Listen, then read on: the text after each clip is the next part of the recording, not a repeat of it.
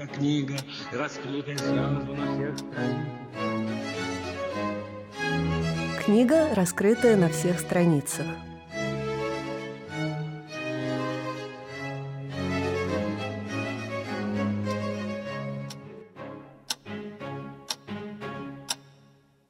Здравствуйте, с вами Наташа Дельгеда и программа «Книга, раскрытая на всех страницах».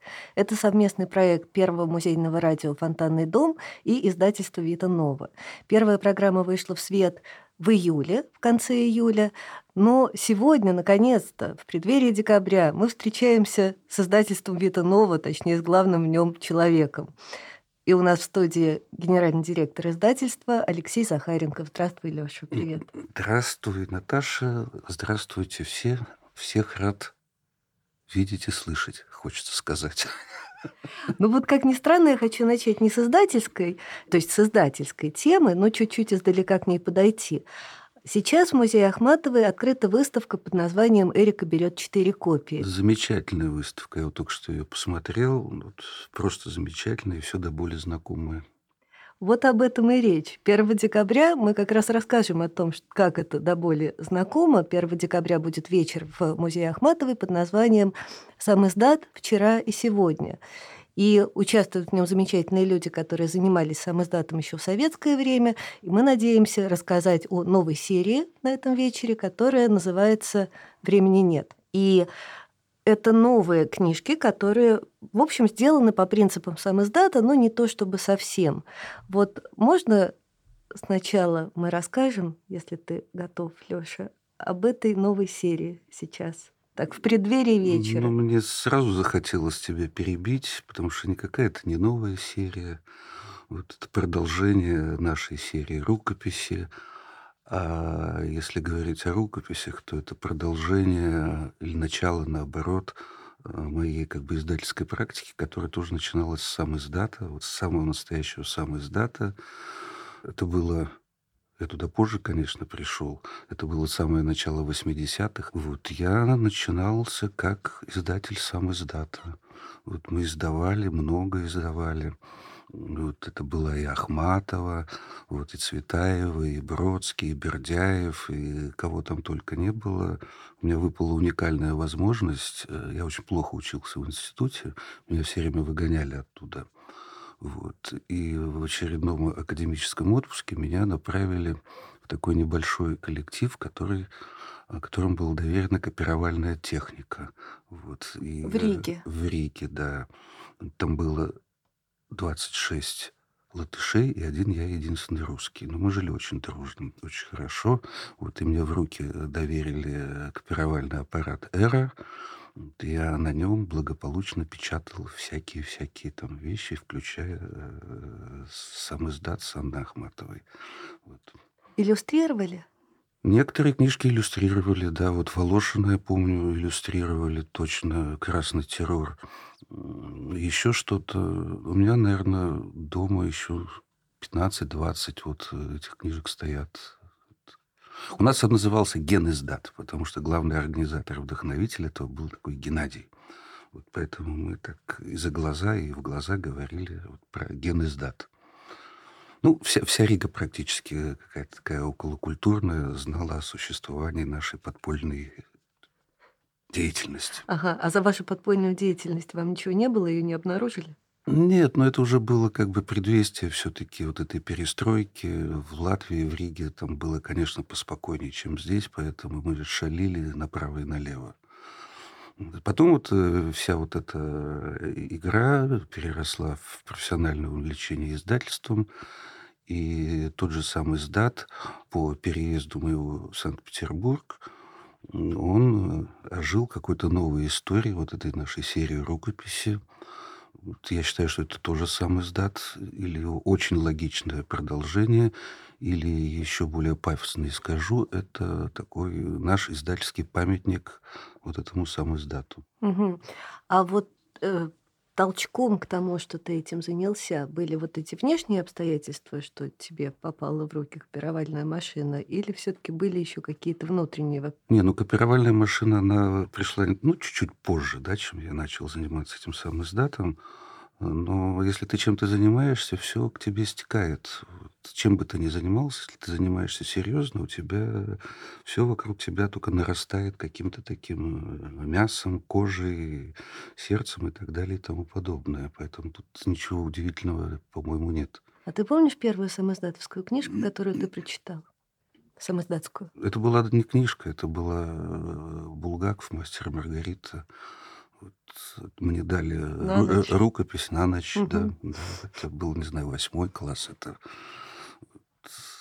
это было очень давно. А какие ты издания помнишь, какие тебя особенно, тебя особенно потрясли, впечатлили из того, что ходило в самоиздате? М, Я не могу сказать, что я много читал другого самоиздата. У нас вот был свой, он был, с одной стороны, самодостаточный. Мы занимались там только им, да. Ну, что-то попадали, попадали какие-то рукописи, попадали рукописи поэтов. Я вот до сих пор э, корю себя одним проектом, который мне, такому юнцу, дали на оценку. Вот как ты думаешь, можно ли печатать вот этого поэта? Вот я прочитал и сказал нет. Прошло лет 40 практически. Меня до сих пор совесть мучает. Я ему потом столько предлагал. Говорю, Виталий, это Виталий Калашников. Вот, я мне рассказывал эту историю, но я влюбился спустя там лет пять или шесть просто в его стихи, знал все, что он писал наизусть. Это такой поэт, э, озерная школа была из Ростова. Заозерно. Заозерная школа, да-да-да, да, Виталий Калашников, Богдановский, по-моему, и э, Жуков Геннадий. Бондаревский. Бондаревский, да, да, Бондаревский. Вот я, знаешь, как будущий на- начальник, я зарубил Калашникова вот, в самоиздате, да. Вот. А так мы печатали и Мирзаяна, и Луферова печатали, и Губанова с магиста делали. Вот.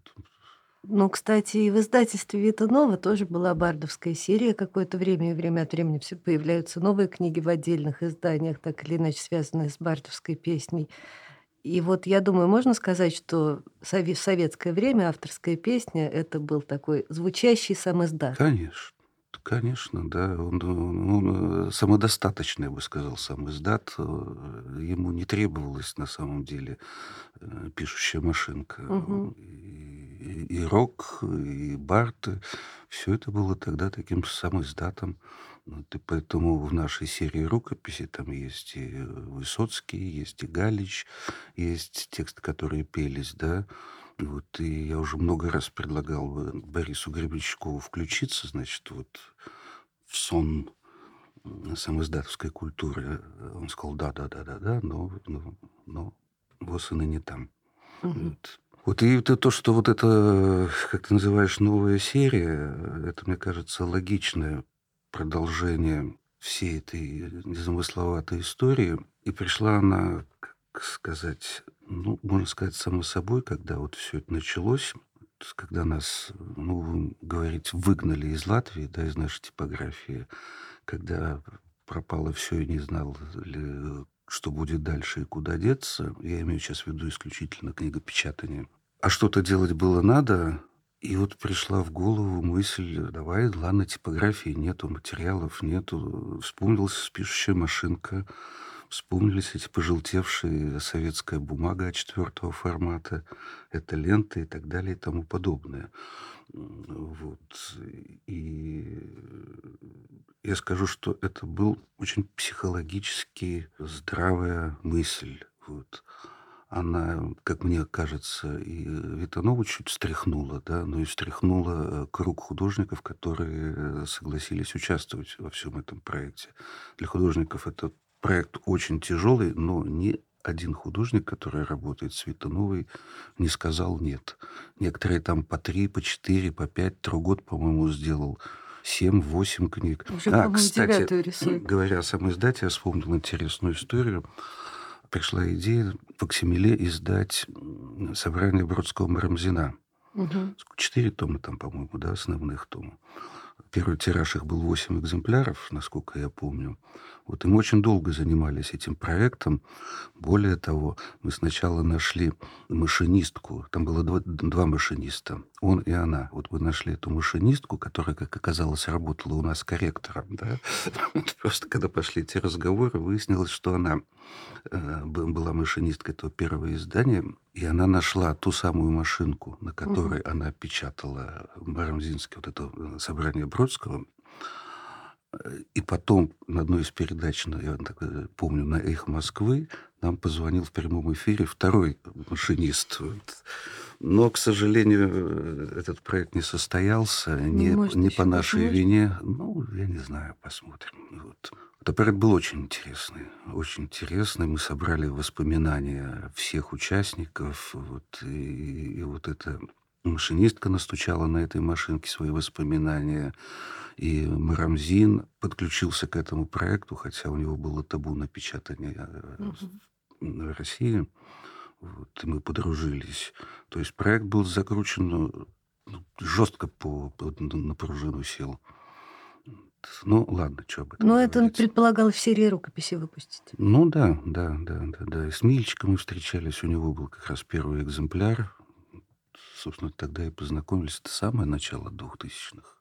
2002, наверное. Но что касается вот этой нашей новой уже звени серии, будем говорить, новый сам издат. Все-таки я понимаю, что это близко по теме и по идее к серии рукописи, но там тиражные книги, а здесь абсолютно уникальные рисунки в каждом экземпляре, машинопись, и это книги, которые выпускаются тиражом 12 экземпляров, все-таки они тысячи и полностью ручные.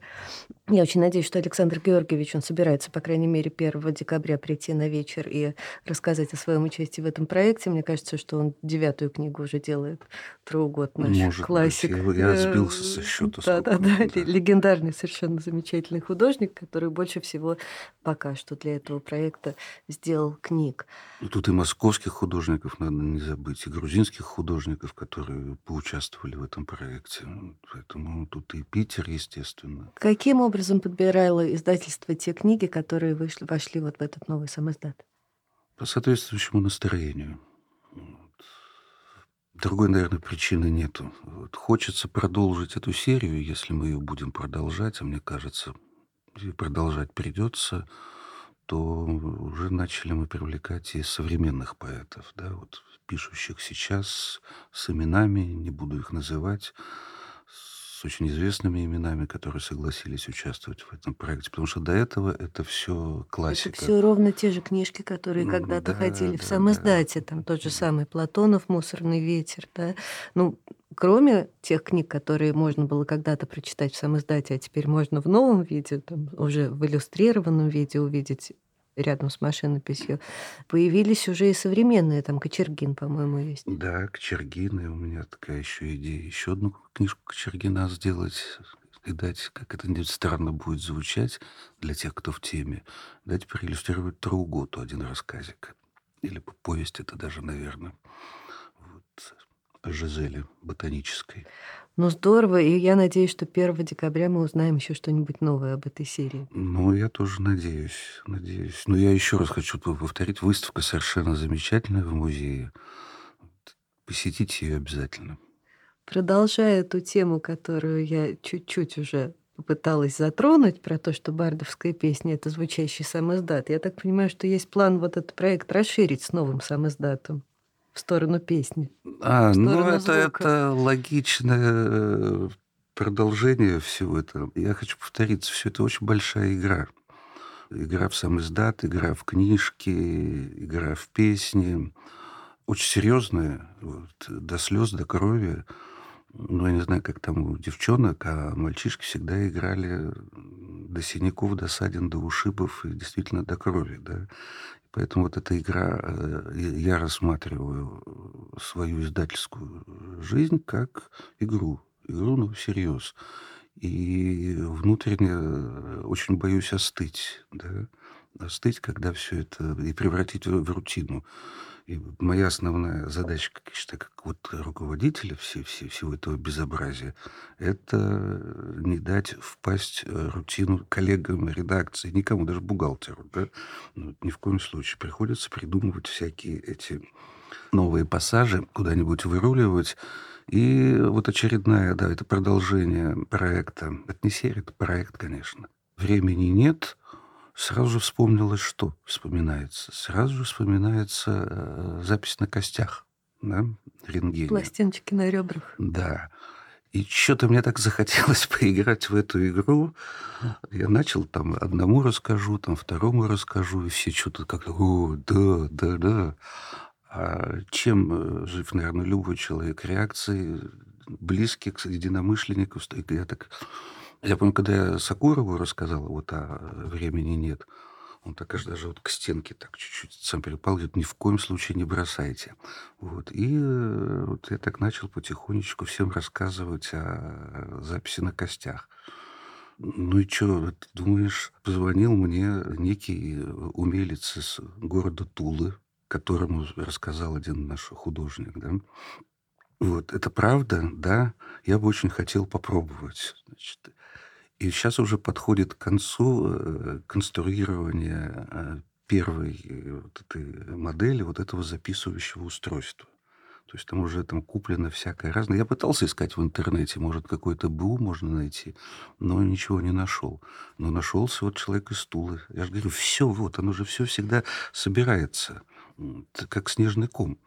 Вот если ты там уже покатился куда-то, да, все, ты обрастаешь совершенно невероятными какими-то людьми, вот, идеями и так далее. Я не знаю, что из этого получится, получится ли вообще, но э, добить до конца обязательно добьем. Это это сто процентов. Вот. А насколько это будет применимо там... Но, тем не менее, под это, вот уже под это, мы практически там остались вот маленькие-маленькие штришки, мы организовали свою студию звукозаписи. По оборудованию она профессиональная посмотрим, какие результаты она будет давать. Но это все заточено вот на эту вот идею. Может быть, когда-то я тоже, ну это уже такая мечта, организовать и производство вот, винила. На как это связано. Ну а почему? Это же все одно, понимаешь, это та же самая песня, это слово, книга это слово. А слово без музыки-то что вначале было? Вначале было, может, и музыка. Логос вначале вот, был. Да, поэтому вот, вот играемся. Здорово.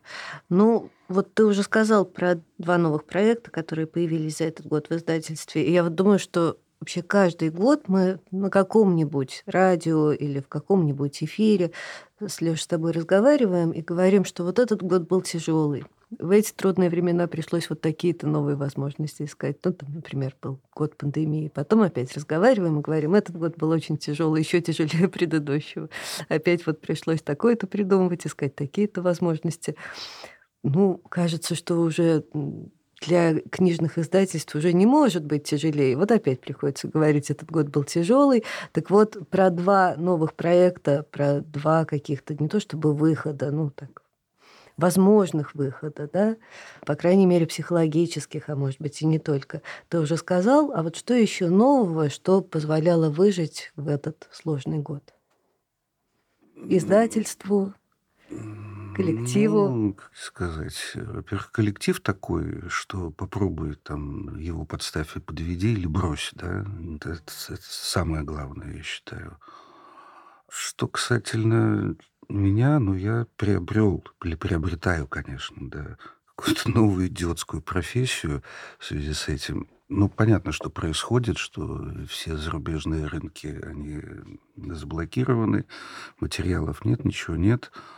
У нас никогда не было в издательстве. В самом начале там был такой минимальный производственный отдел, я сейчас себя э, переквалифицирую в управдомы, да, вот, э, начальника отдела снабжения, вот что-то такое вот в производственника, потому что ну, материалов действительно нет, а наша продукция настолько специфична, что она требует конкретных совершенно материалов, и без них нам не жить. Ну вот приходится как-то выкручиваться, и слава богу, совершенно неожиданным образом откуда-то из ну, не самого далекого прошлого, но всплывают друзья, действительно друзья, да, которые, которые помогают. То же самое сарафанное радио. Говорит, а что ты мне не звонишь, да? Говорит, а что, можешь, да? Что, можешь, это самое? Ну, говорит, ну почему нет? Ну давай, сам попробуем. Попробовали, получилось. Полтора-полтора года. Печатать что-то серийное? Нет, это я, сейчас, я сейчас говорю конкретно про, про, про материалы. Да, материалы, да. и мы сейчас материалами обеспечены, наверное, года на полтора наши, на наших планов. А типографию, конечно, пришлось угу. новую искать. почему мы раньше печатались э, за границей? Все 20 лет, 22 года. 22. Да, э, потому что э, российская полиграфическая база не могла обеспечить такого качества. А второе, это была гарантия от того, что раньше это называлось воровкой, да, не пиратские издания, а именно воровкой, когда с типографии уезжали там тиражи или там делались допечатки, которые шли налево. Я не знаю. Это была практика такая везде, и поэтому я не хочу ничего плохого сказать там о типографиях российских, но это была такая практика. Вот по этим двум причинам мы вынуждены были печататься там сначала в Финляндии, потом в Латвии потому что им эта русская литература на русском языке нафиг не нужна, да, вот. А здесь все, все было по-другому. Вот. И сейчас не то, что мы нашли новую типографию, мы знали друг о друге и даже один раз печатались. В этой типографии меня прельщала одна деталь, ну, очень серьезная и вещественная. Это личные качества ее директора такого энтузиазма, вот, это примерно как я ношусь вот с этой вот машинкой на костях, вот так он носится со своей типографией, сколько я его знаю, там 20, 20 лет уж точно, да, вот, и я ему доверился. Он, он по наивности с легкостью согласился. Вот. Потом тут не так давно произнес такую фразу «Я не думал, что я получу столько проблем. Я же знаю ваши книги, но я никак не мог предположить уровень вот этих проблем». Но они решают все. Вот его энтузиазм, его отношение к делу вот, совершенно фантастическое. Какая типография, не секрет? Не, не секрет, это наша питерская НП Принт. Вот, они большие молодцы, они большие, огромнейшие молодцы. Вот, э, финнов мы учили печатать книжки года два-три, латышей чуть поменьше. Вот, а эти ребята вот за полгода, понимаешь, я, я просто поражаюсь. Я знаю, что мы выйдем на, на идеальное исполнение наших требований, они выйдут. А если еще все-таки удастся как-то и по некоторым материалам выйти на те, что мы раньше использовали, ну, тогда вообще никаких проблем не будет. И сейчас хорошо, что это все под боком. Да? Наши художники в типографии днюют и ночуют. Там уже всех, всех знают там по именам. С нами работать, я думаю, ты знаешь, очень непросто. Угу. А какие книги уже были напечатаны в России? Вот две книжки э, серии рукописи, он же сам издат. Это книжки очень дорогие очень ко времени, мне так кажется. Это «В окопах Сталинграда» Виктора Некрасова. И это Юса Лешковский, «Кенгуру» и Иван Иванович. К сожалению, Юс не дождался, как это часто бывает, буквально двух месяцев до выхода этой книжки. И последние его там несколько стихов ковидного периода, они включи, включены в эту книгу. Да. Все наши книжки комментированы, я об этом уже как-то не говорю, вот, э, в отличие от сам издата. Да. А есть какая-то любимая твоя книга за этот год? Из выпущенных тобой? Нами. Нами, нами. Книжки-то все любимые. Все любимые книжки. Я даже не знаю. Мне очень нравится новая книжка Кочергина, которую мы издали в этом году. Это «Житие Литки Петроградской». Угу. Это, по-моему, восьмая уже книжка. Или седьмая, или восьмая. Вот он новую книжку пишет. Мы тут встречались, я был у него дома неделю назад. Он читал новый рассказ, называется «Выдам секрет тетенька». Ага. Вот. И говорил о большой повести, рассказывал о ней. То есть он пишет. Он пишет, и, значит, будет еще одна книжка. Точно. Вот. А что изменилось за этот год в работе с художниками? Ничего. А что? Появились новые. Ну вот ты уже сказал, что они теперь э, имеют возможность дневать и ночевать в типографии, потому что она рядом, да, и там цветопробы, и все их ну, пожелания. Я бы сказал, что с художниками что изменилось. Вот даже не за этот год, а за последние три года, с начала ковида, мы стали делать на порядок, наверное, меньше выставок. Во всяком случае, таких вот больших и громких. Да, да выставки — это тоже работа с художниками. Но, но в силу объективных причин. В силу объективных причин, к сожалению, да, это так. Вот из новостей еще одна хорошая новость. Тут-тут боюсь сглазить. Мы в Москве открываем свой книжный магазинчик в самом культовом, наверное, здании Москвы. в самом центре Москвы, если э, у Москвы такой существует центр, но это полторы минуты ходьбы от метро Арбатская, это в доме... Мусельпром. Мусель, Мусельпром, да, да. Вот там будет такой же магазинчик, как у нас на Мойке 32, мы сейчас на стадии подписания договора, вот, и я думаю, что вот в эту субботу, если не подпишем, то согласуем уже этот договор. Вот боюсь спросить, что происходит с читательской аудиторией нашей. Она редеет, она наоборот, там появляются новые читатели, она уезжает, э, те, кому, собственно, нужны наши книги. Она, конечно, уезжает. Она, конечно, уезжает. Это аудитория, которая даже уехала ну, часть, конечно, из, из, из уехавшей, готова покупать наши книжки, то они не могут оплатить. Вот, они не могут оплатить.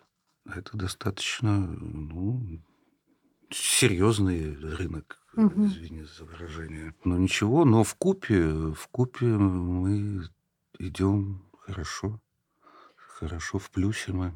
То есть вот то, что мы говорили, там, начиная с 2000 наверное, года, ну, я там чуть попозже, что мы рассчитываем на разбогатевших интеллигентов.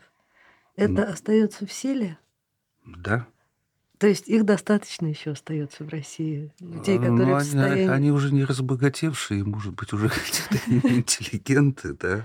Вот это сейчас все это настолько затерлось, и на все очень много из прошлого лексикона нивелировано, принижено, стерто, что такое там оппозиция, не оппозиция, что такое интеллигенция, не интеллигенция. Если мы слушаем и живем сегодняшним днем, то мы уже сами говорим на каком-то другом языке. Да?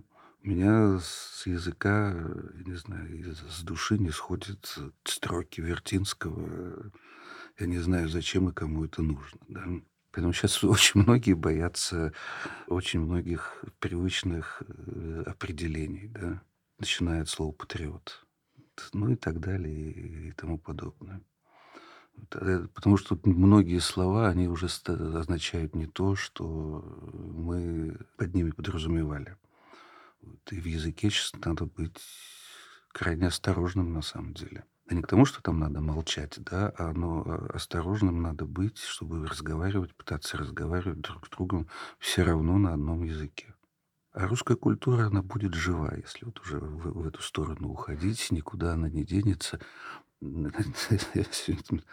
Для себя сформулировал э, ответ, что не все, кто читал Пушкина, плохие люди. Да, безусловно. Причем, надо сказать, что все ну, наши просто читатели... сейчас эти дебаты идут, понимаешь, они настолько накалены и напряжены. Никуда эта русская культура не денется, и никуда Александр Сергеевич не денется. Все его будут любить совершенно по другим, по правильным причинам. Спасибо. А не из-за того, что его цитирует Медведев. И будут продолжать читать в наших изданиях. Да, я да, верю, вот надеюсь. Э, тут кто-то спрашивал, я ответил, что мне не стыдно ни за одну книжку, которая издала это ново. Ни за одну. Вот. И любимых, э, ну, нету. Вот. Все любимые. Ну, тут есть чем гордиться, на самом деле. Ну, Даже вот это, только не возгордиться, да, вот, вот только не возгордиться, да. Ты знаешь же стишок Строцева, да? Нет. Я хороший, я очень хороший, я лучше всех. Но я в небо подброшен жопой вверх. Да, я боюсь, что у нас редакторы зарежут. Ну, напрашивался. Этот стишок, да, боюсь, что не получится. Ну, Хорошо, вырезайте. Ну, ну, можем попробовать, конечно. Хорошо, может, ты хотел как- как-нибудь отдельно про какую-нибудь из книжек сказать? Книжки что-то последнее время у нас стали очень быстро заканчиваться. Если да потому что мы очень книжки... актуальные книжки делаем. Ну, раньше вроде все было так хорошо. Угу. Но мы продавали там и 5, и 10, и 15 лет. А окопов в Сталинграде, там я сегодня проверял, остались какие-то вообще... Ну, не жалкие остатки, но за полгода больше, чем полтиража нету. Ну, даже вот э, книги из продолжения серии рукописи, назовем ее так, да, Реквием Ахматовский, Как-то моментально он исчез. Причем я могу сказать, что я горда тем, что я печатала. В тот момент еще мы не нашли э, машинисток, и поэтому нашли только машинки старые. Вот я набивала Да, ну, Махматов. Починить, ма- 12 починить машинку, это ты в курсе лучше всех, э, стоит дороже, чем купить машинку. Это Вот да. старую, Да. Вот, Ну, там за это время кучу машинок всяких надарили. Вот мне жалко, это самое, Войнович Владимир Николаевич обещался подарить нам свою машинку, на которой он печатал Чонкина. Мгм. Вот она у него осталась в Германии. Вот. Но не успел ее довести. Ты представляешь, Чонкина напечатать главы из Чонкина да, На той же самой той же машинке. самой машинке. Ну, Вот мы заканчиваем тем, с чего мы начали, да, с новой серии, можно считать ее продолжением серии рукописи, серии, которую можно называть новый сам издат. У нее есть такое условное название «Наше времени нет» ВН, издательское. И еще раз приглашаем всех в магазин на Мойке 32, где все наши книги и этого года, и прошлых лет можно посмотреть. Ну, естественно, из тех, которые не закончились пока еще, если тираж не закончился. Спасибо тебе огромное, Лёш, за все, что ты делаешь, вообще за существование издательства, за все вот эти новости, которые ты рассказал сегодня, и те, которые ты не успел еще рассказать. Я последнюю реплику можно вот э, про сам издат сегодня? Да.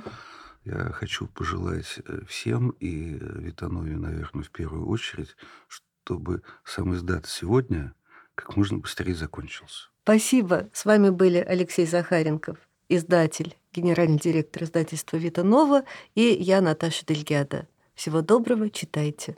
До свидания, спасибо.